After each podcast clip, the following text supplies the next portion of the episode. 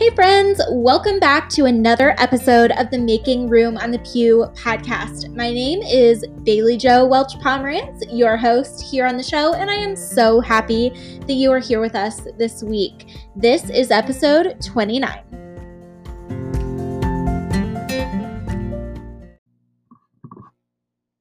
Today on the podcast, we have Kate Boyd. Friends, if you do not know Kate or if you have not connected with Kate yet, you are going to want to the second you hear this conversation, I promise you. Kate is a writer, speaker, and Bible teacher who believes discipleship isn't a bucket to fill or a box to check off, but something that should permeate our entire lives. She spent a lot of her life in a Bible Belt bubble, me too, and then she got a job at a missions agency and she got to travel the globe and she started to see what God was doing. And she also realized that her idea of community and Christianity was pr- really pretty shallow. Since then, Kate has been studying what a little c church is and what the big C church is. And she's convinced that we've limited ourselves by the boxes and buildings we've built. God wants more, God wants deeper. Yes, Kate, that's exactly what the show is about. I am so thrilled to have her on the podcast today, friends. I really think you're going to be served well by this conversation. She's so smart. She is really eloquent. She is great all around a wonderful person and I'm so excited that I connected with her on Twitter and here on the podcast. So without further ado, here is my conversation with Kate Boyd. Kate, welcome to the Making Room on the Pew podcast. I'm so glad to have you here. I'm so glad to be here. Thanks for having me. Yeah, of course. Okay. So, for those of you of our listeners who maybe haven't um, connected with you yet or who are wondering who is Kate, why don't you tell everybody a little bit about who you are, what you do? Yeah, my name is Kate. Um, I live in the Dallas, Texas area with my husband and my dog. Um, by day, I do communications work at a university here. Um, by some other parts of the day, I attend seminary. and um, you know, in my free time, I love talking about um, what church is and what it can be, and even helping people sort of rethink um, church to be effective in its discipleship. So it's it's sort of a a big hat, but um, it's really fun to sort of dig into that stuff for me. So that looks a lot of different ways, but that's kind of like me in a nutshell. I know that question is always so hard when I know. Asks. Yeah, I'm much more like which specific things do you want to know? Um, but yeah, you get kind of I just I'll give you an umbrella and you can pick where you want to go from there. right, right. Why did you decide you wanted to go to seminary? Is that something you've always wanted to do? I wouldn't say always. Um, so when I went to college, I got a degree in journalism and I thought I would come out and work at a magazine or something. That was kind of what I was thinking. Um, and right out of college, I actually felt called to seminary. So I started at a seminary and went for about a year and a half, but finances and other circumstances dictated that I stop. Um, and, you know, I was really upset about that for a while.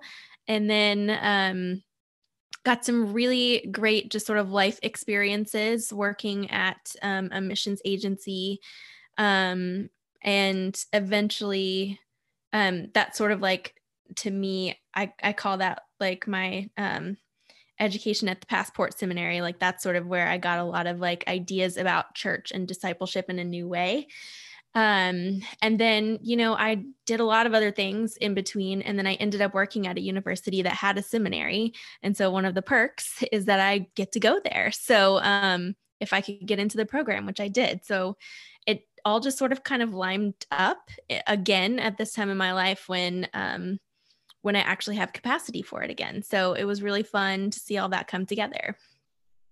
Yeah. Oh, that's so cool. I love stories like that where you can just like see it kind of like locks in a door, kind of like click all in. Yeah. Well, and it's also really fun. So my family actually moved to, or my dad's family, I'll say, actually moved to Dallas because my grandfather actually taught at that seminary, which is like this weird, like full circle thing for my family.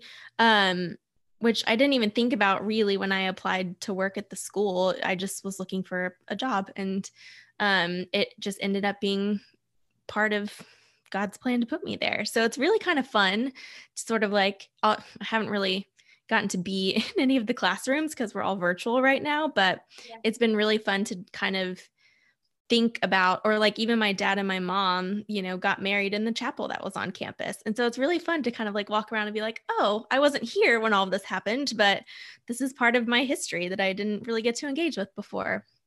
Yeah. Oh that's so cool. So how how long do you have left in seminary? Are you oh i like just started. Um and so i'm kind of on a I'm on, I'm technically on a degree plan, and if I complete the degree plan, it will probably be about five years because I go part time. Um, but I'm not really.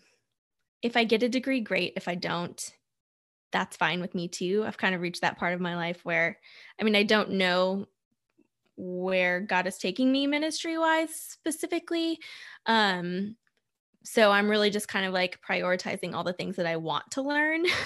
then if they end up making a degree in the end, fantastic. But if they don't, that's cool too. I got to learn a lot of cool things with a lot of cool people. Yeah. I think that there is so much um, value in that of saying, like, I'm to go and I'm going to learn because I know this is where I should be, or even just like I'm interested in it and I want to learn it. And it doesn't really need to add up to a degree, especially in this world where it's like, get your degree. You have to get your degree in, you know, in this amount of time, or you have to go to grad school. Um, I think that's so cool that you're doing it just for the love of learning. Yeah. I mean, the achiever in me sometimes does come out and it's like, but that's not where am I going to be? Or gosh, it's going to take so long. But I have to keep reminding myself that yeah that it is for fun in a way. I mean it's it's very useful and i love like i could learn about these kinds of things all the time. It's what i think about constantly. Um and so to be in a place where i can explore those questions with people who are interested in exploring those questions um, and who can show me and guide me as i do is is really cool. So i'm just i'm trying to remove my like type a achiever personality pieces as I get through that, or even like when it comes to grades, being a lot more gracious with myself, going, Did I learn? Great, that's the goal. I didn't need, I don't have to make an A. I'm here to learn and soak in. Um, now, I, I'm very perfectionistic. So a lot of that still comes through, but uh, over and over like so i try to remind myself like every day before i take before i go to class like this is for fun. This is a privilege. This is exciting. And you don't have to like hold yourself to all these crazy standards you know as you do it. Yes yes. Would you like to be an ordained pastor like in a church? Have you thought about that? I do not see myself being sort of like, well, okay. So there's actually a lot of things wrapped up in that question. yeah. um, so first layer is um, I think it kind of depends on I now I don't see myself being sort of like a senior pastor kind of thing in the way that we think of um, in in the western world i don't really see that for myself i'm i'm not very pastory in the sense of like um, having a lot of emotional capacity to sit with people and to like be there in it and like really really shepherding i'm that is re- that's really hard for me in a lot of ways. Um but i do see myself uh you know as a teacher as a creator of systems that um you know, produce or attempt to produce or can be built off of and customized um, in order to do the things that the church is meant to do. Um, so whether that looks like working at a church or, um, you know, coming alongside various churches, um, or none of that. I I don't really know. Um, ordination is kind of complicated. Mm-hmm. As a person who attends essentially an evangelical church, they are very affirming of women, and they would have women, and they do have women in their leadership. Um, yeah, but or and but I don't know that. I'm also very like ordination is great, but I also don't find it to be a necessary thing necessarily. Um I like I think there are advantages to that and to making sure that, you know, people who take on those roles are prepared in a lot of ways. Um but yeah, so all that to say probably not necessarily ordained pastory person. That's probably not what I'll be doing. Though who knows? God may surprise me, but I, I I don't I I doubt that. Yeah, right. Um, so even though you don't want to be an ordained pastor, you clearly love the church. I mean, yes. right? I mean, I mean, people don't go to seminary because they don't love the church or God or the Bible. Um, why do you love church so much? I love church for its potential um, and its its um, its int- its design. Like I think um, there is something so special about a community of people together toward a specific purpose and especially when that is the you know embodiment in a way of god on the planet right like that's sort of we are the embodiment of the Holy Spirit. And when we come together, we are church. And so it's the theological vision of church that really gets me excited. And it's what the church is meant to do, which is, you know, worship God, take care of each other, form each other spiritually, and, you know, support the community around it, right? To take care of the people outside the church, just like they do inside the church. And I think that is such a unique for lack of a better word, institution um, that uh, has such potential to create human flourishing that it gets me really excited. And so, though a lot of church, um, church and churches, I think fall short and and that's going to be a human thing or you know make me angry or disappoint me um in some ways it's that sort of like vision of this thing that can unite people of all tribe tongue nations right into in this common purpose and worship um, that gets me really excited. Yeah. I think um, church has become a really hard thing for a lot of people. Um, whether that's because of church leadership that they see that um, not living up to what church should be or what they profess to be. Um, I think that we need more people talking about how much they love church because I just I just don't hear it very often. I hear a lot of critiques about the church, which is valid. Yeah. Um, go ahead. Yeah, I was just gonna say. I mean, and if you love something, you correct it, right? Like I think we all think of that and there's lots of verses about that and parenting and things like that. So i think it's i think it applies to the church. Like i if i but i do think like you the the way we do that and at the same time the way we don't just critique but stick around and work for its betterment is important too right? So it's one thing to critique and then to like step outside um, which I think can be healthy and helpful for a lot of people at different moments. Um, I've certainly felt the need to do that sometimes, or to at least give myself emotional distance from church for times, even if I was still attending. But, um, you know, I think we're most effective when we, um, as one of my podcast guests would say, like we we give the call from inside the house, right? And then we start actually like sticking around and loving the church into being the better version of itself. So I do think it is important, like it is totally valid to critique. Um, but I think to critique without offering solutions or helping it to improve um, isn't always the most helpful thing. So that critique, I think, should be out of love whenever possible, especially for those who are within the church in whatever capacity that is. Yeah, yeah. Um, I think that that is so powerful and something that we don't do very often.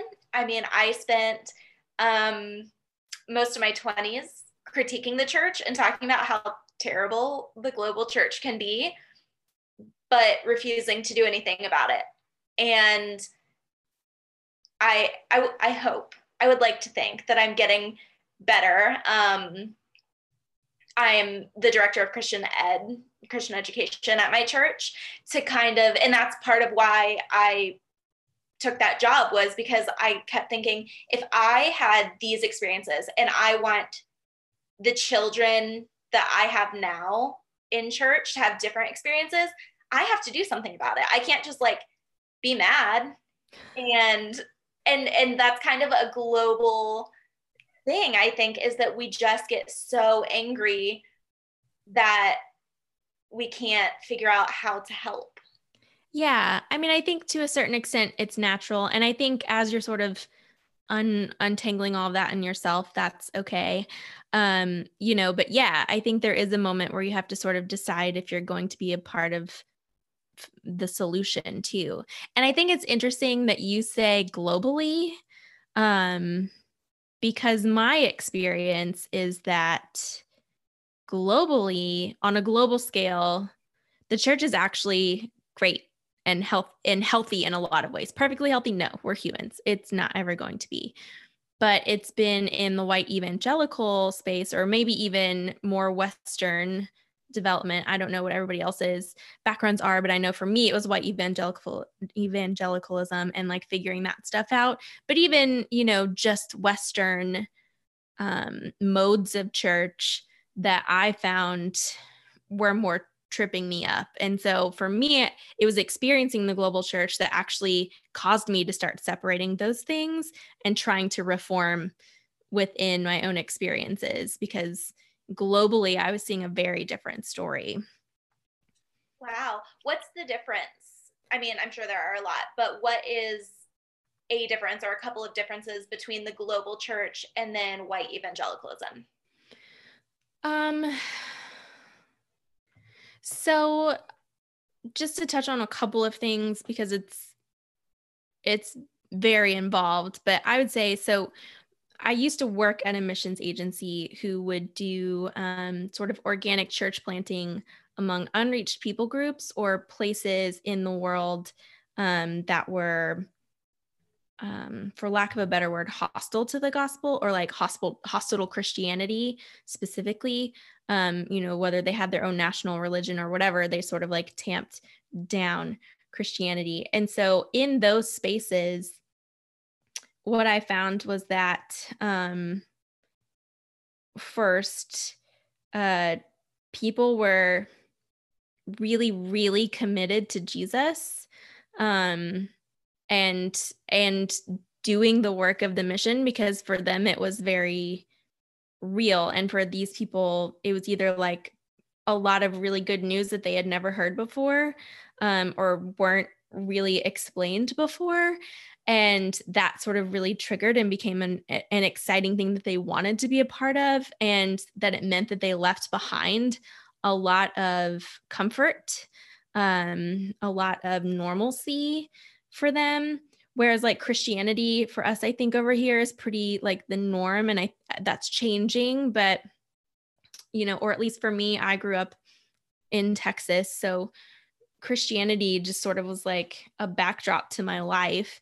And for them the people that i had met that wasn't the, their experience. Christianity was either something they hadn't really heard about or thought about or that they weren't allowed to be a part of. And so them getting into that meant that they had to be really committed.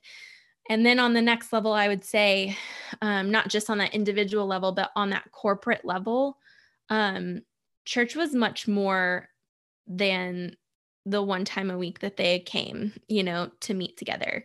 It was their life. It was how they interacted um, with each other, how they built their communities. It became sort of like the cornerstone to the way that they arranged their lives um, in order to take care of one another, in order to bring, you know, other people in their neighborhoods um, the gospel and the way that they encouraged and taught one another. Um, and so that's the way that it sort of permeated all of that. And the fact that you know none of them were ordained none of them have seminary degrees some of them have been believers for a couple of months um you know or a couple of years because that's what's available to them. And so the the fact that the community then became the way that they safeguarded orthodoxy right um, and that they learned from each other and not just from certain things. And then the responsibility for taking care of each other and discipling each other was something that was owned by everyone in the community and not just a handful of people on payroll, you know?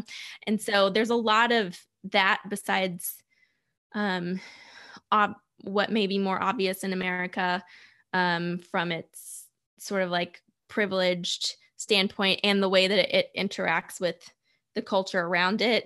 There's a lot to be said there. But if we're looking at sort of like church specific, those are some of the differences um, in how it sort of operates. Yeah, yeah. I mean, that sounds like a dream. You talking about how everybody um, church is their life, and this is this is how we do it. Um, I want that, and I don't. I yeah. Do you think that do you think we can or do you think America is I mean we are so capitalistic. You know, everything is about money, everything is about power. Do you think it's possible to do that in America? Um, I think it's possible. I think it's going to take a long time. Like when I talk to pastors, um, or you know, I've talked to some small group um, pastors um, recently. And you know they're sort of looking at their small groups as their main discipleship arm of the church which i think is the right way to go. And you know we talk about sort of like changing the mindset or like changing the way things are done because they're even sometimes fighting their own leadership in some of that. And so i think part of that is you know you have to sort of be okay with it probably being a slow a slow change like what are the steps and how can we slowly start integrating those? Um, and then i think it's it's probably going to start with a few small pockets of people maybe within churches maybe who have stepped outside and decided to do this on their own and not necessarily as a part of a larger local body but like this becomes their local body. Um, and sort of almost like it does overseas in a way where it is so counterculture that it becomes something that's exciting and appealing to people again. Um, so I think it's possible, and I and I believe that it will happen. I I um I don't know that it's going to happen on the scale that we see um that we think of when we think of church right now. I think it's going to be very different. Um, and I think it's going to be slow. I don't think it's going to be fast. But I think if we start treating ourselves to look at it from that perspective, and to your point, I mean, I think there is there is the reality that we do live in this capitalistic society that we do have to do jobs and you know be a part of the economy in a way in order to live and even have resources to take care of our, to take care of ourselves and the other people around us. Um, but that we don't but then we have to sort of like be able to shift out of thinking of um, church as sort of like the small group we attend once a week and the sermon that we go see um, and and even compartmentalizing church like i was talking about before and sort of allowing thinking of church more like that family dynamic and how we sort of like so it doesn't mean you have to be sitting and learning and worshiping like all the time right? But it does mean that it becomes sort of like the thing that drives all the other things that you do outside of you know the time that you have to work or even while while, while you work sometimes you know i think um, that it's a fundamental change of mindset and that's going to take a little bit of time or a lot of like or some specific jarring experiences and some specific lives in order to do that. Um, but i do think it'll happen. Um, I, I don't know that we'll hear about it for a long time though. And I think it is happening. I mean, I know people who have house churches now who are doing that kind of thing. Um, or even their small groups operate that way for them. And so yeah, I think it's possible. Um, I don't know that I'll get to see the fruit of all that, but I hope I do. Yeah. I mean, that makes me really hopeful. Um, and you're right, even if we don't get to see it, maybe our children or grandchildren will get to see it or a long way down the road. But um, I think it's important to be doing this work now to get the ball rolling. Yeah. Um, so, Kate, you talk a lot about discipleship, mm-hmm. and I want to touch on it because I think a lot of people get really um, apprehensive about discipleship because I think a lot of times we associate discipleship with being held accountable, which means like being um, disciplined if we don't do something right or if we do something wrong. Um, so I'd love to hear a little bit more about why you talk about discipleship so much. Yeah. So I think on the one hand, we think about discipleship as accountability. I think on another hand, we think of discipleship as knowledge acquisition, right? Mm-hmm. Yeah. Um, and then to an extent, we think of like doing certain things, like going to church and being with people and giving our tithe. Like we think about these sort of like checkbox things, which these are these are not these are all good things, but I think we sort of they don't make us into who we're meant to be, right? Because I think the fundamental piece of discipleship is that it makes us more like Jesus. It makes us better people who also probably know things and also, you know, do things that are good for other people, but also this comes from sort of the place of character.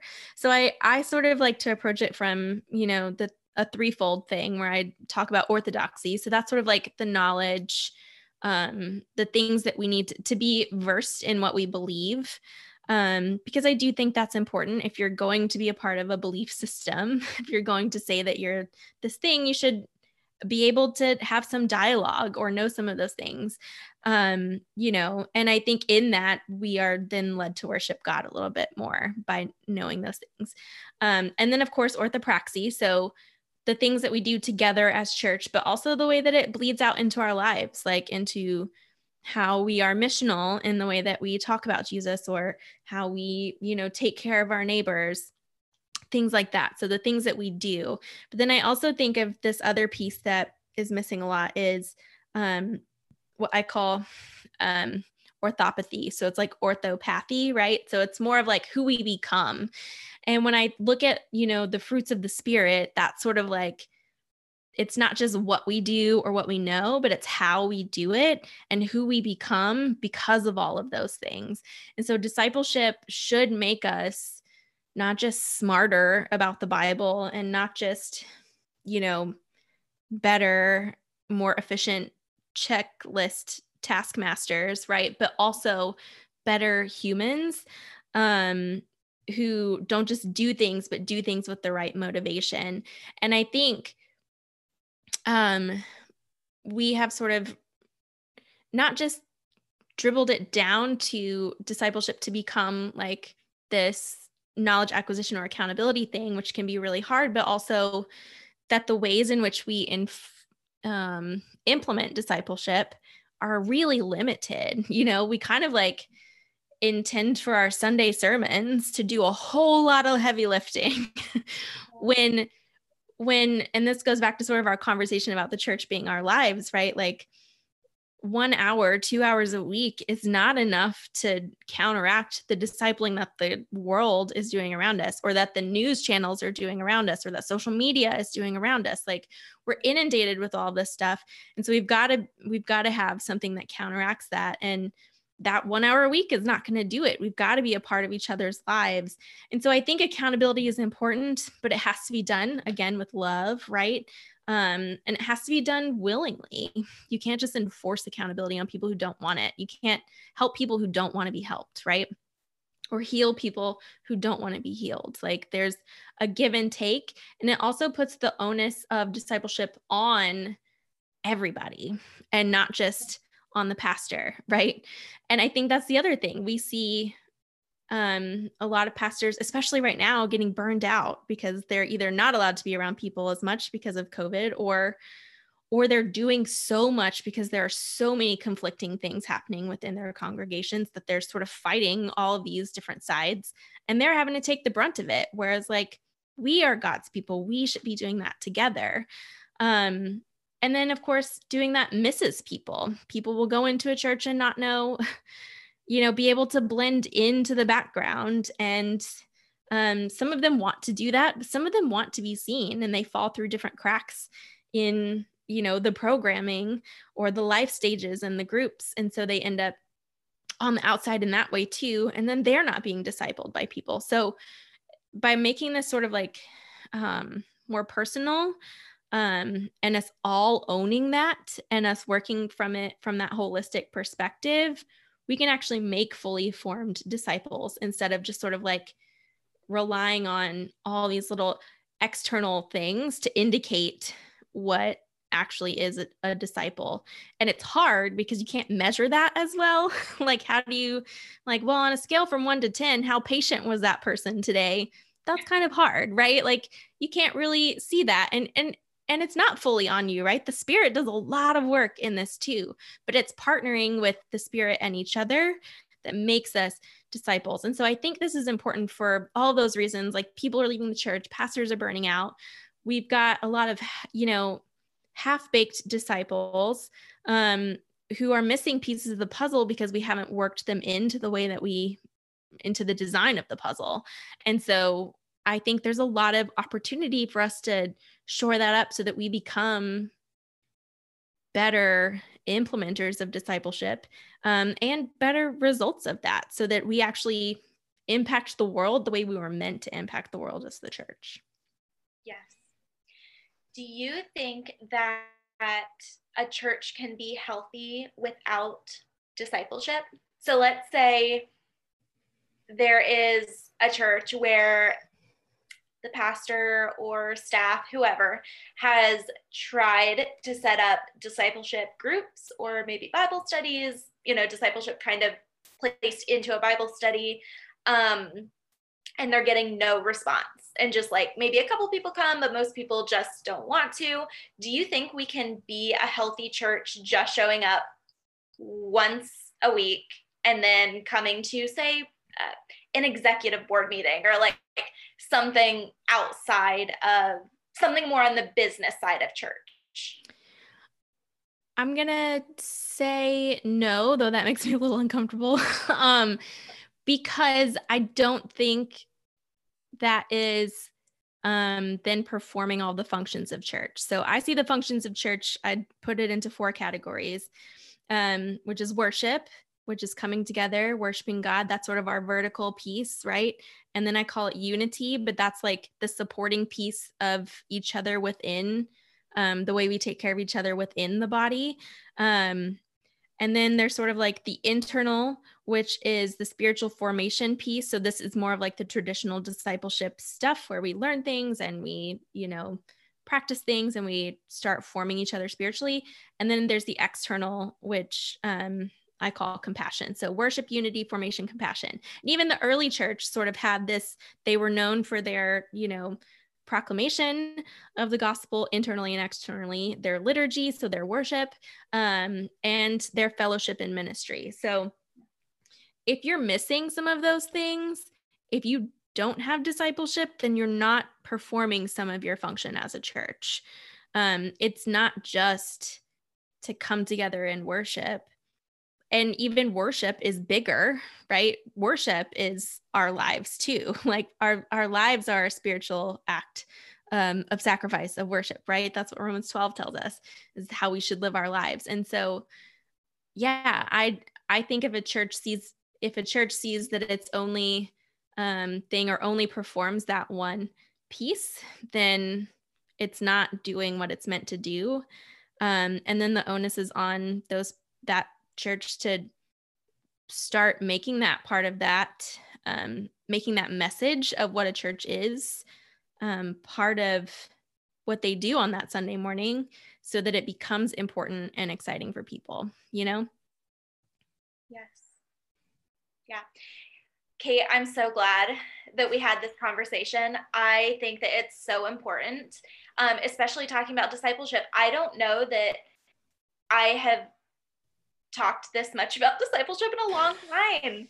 And that in and of itself is a problem. I work in a church and I just I just think that we don't think about discipleship and church in this way um, because church has become so transactional for a lot of people i think i pay you my pledge i come and then that's it yeah and it's hard to disrupt something that feels like it's working and feels like it's going right? So everyone's busy with their jobs and so it becomes really hard to then stop and have the conversations about what we're supposed to be doing and what it looks like because it feels like those decisions have been made already um, and you're just kind of there to keep plugging away. It's almost it yeah a lot of churches have become a little more corporate businessy than um, you know to produce like numbers and results um, which i get like you want to be able to measure tangibly what things are doing so you can share it with people and it's exciting. And if you know and so that you can kind of see if the spirit is working.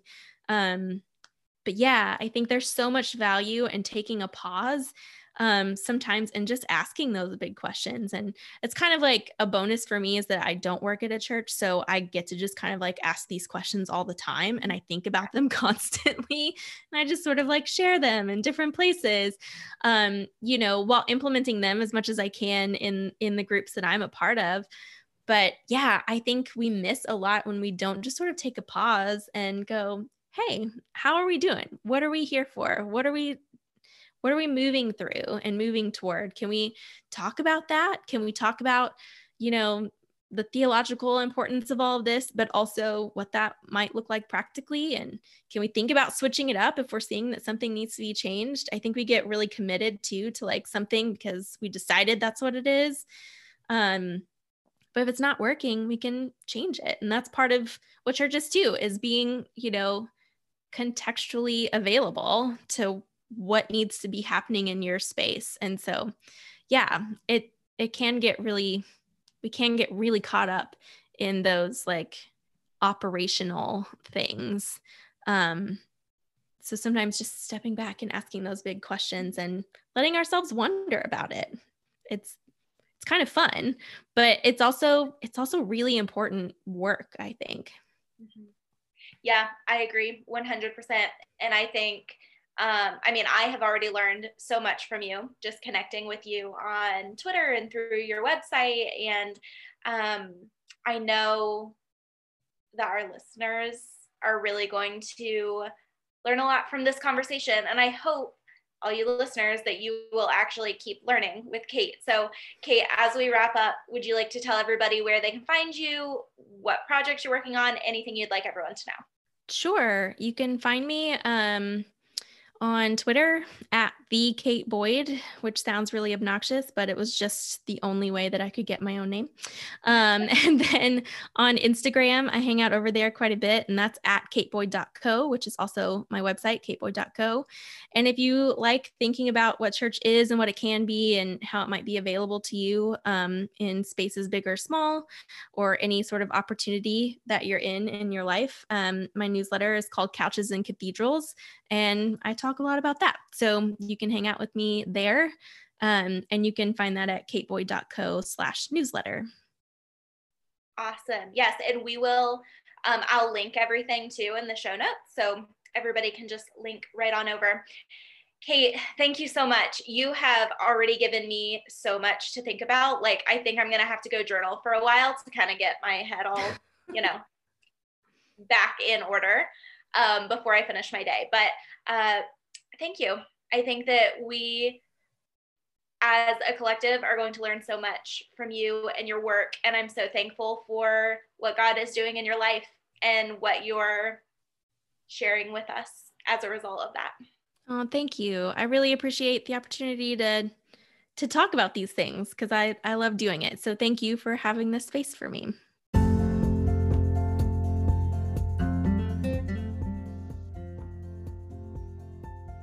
Much for joining me today on this episode of the Making Room on the Pew podcast. As always, you can find me on social media at Bailey Joe Welch and online at my website, BaileyJoeWelchPomerantz.com. And yes, I will link that in the show notes because I know Pomerantz can get a little tricky to spell. If you enjoyed this episode, don't forget to subscribe so you are notified every time a new episode comes out. And if you wouldn't mind taking just a few seconds to rate and review on iTunes, it would really mean a lot to me. Doing those few easy things allows us to get the podcast in front of more people so we can all continue to make room on the pew. Until next time, this has been Making Room on the Pew.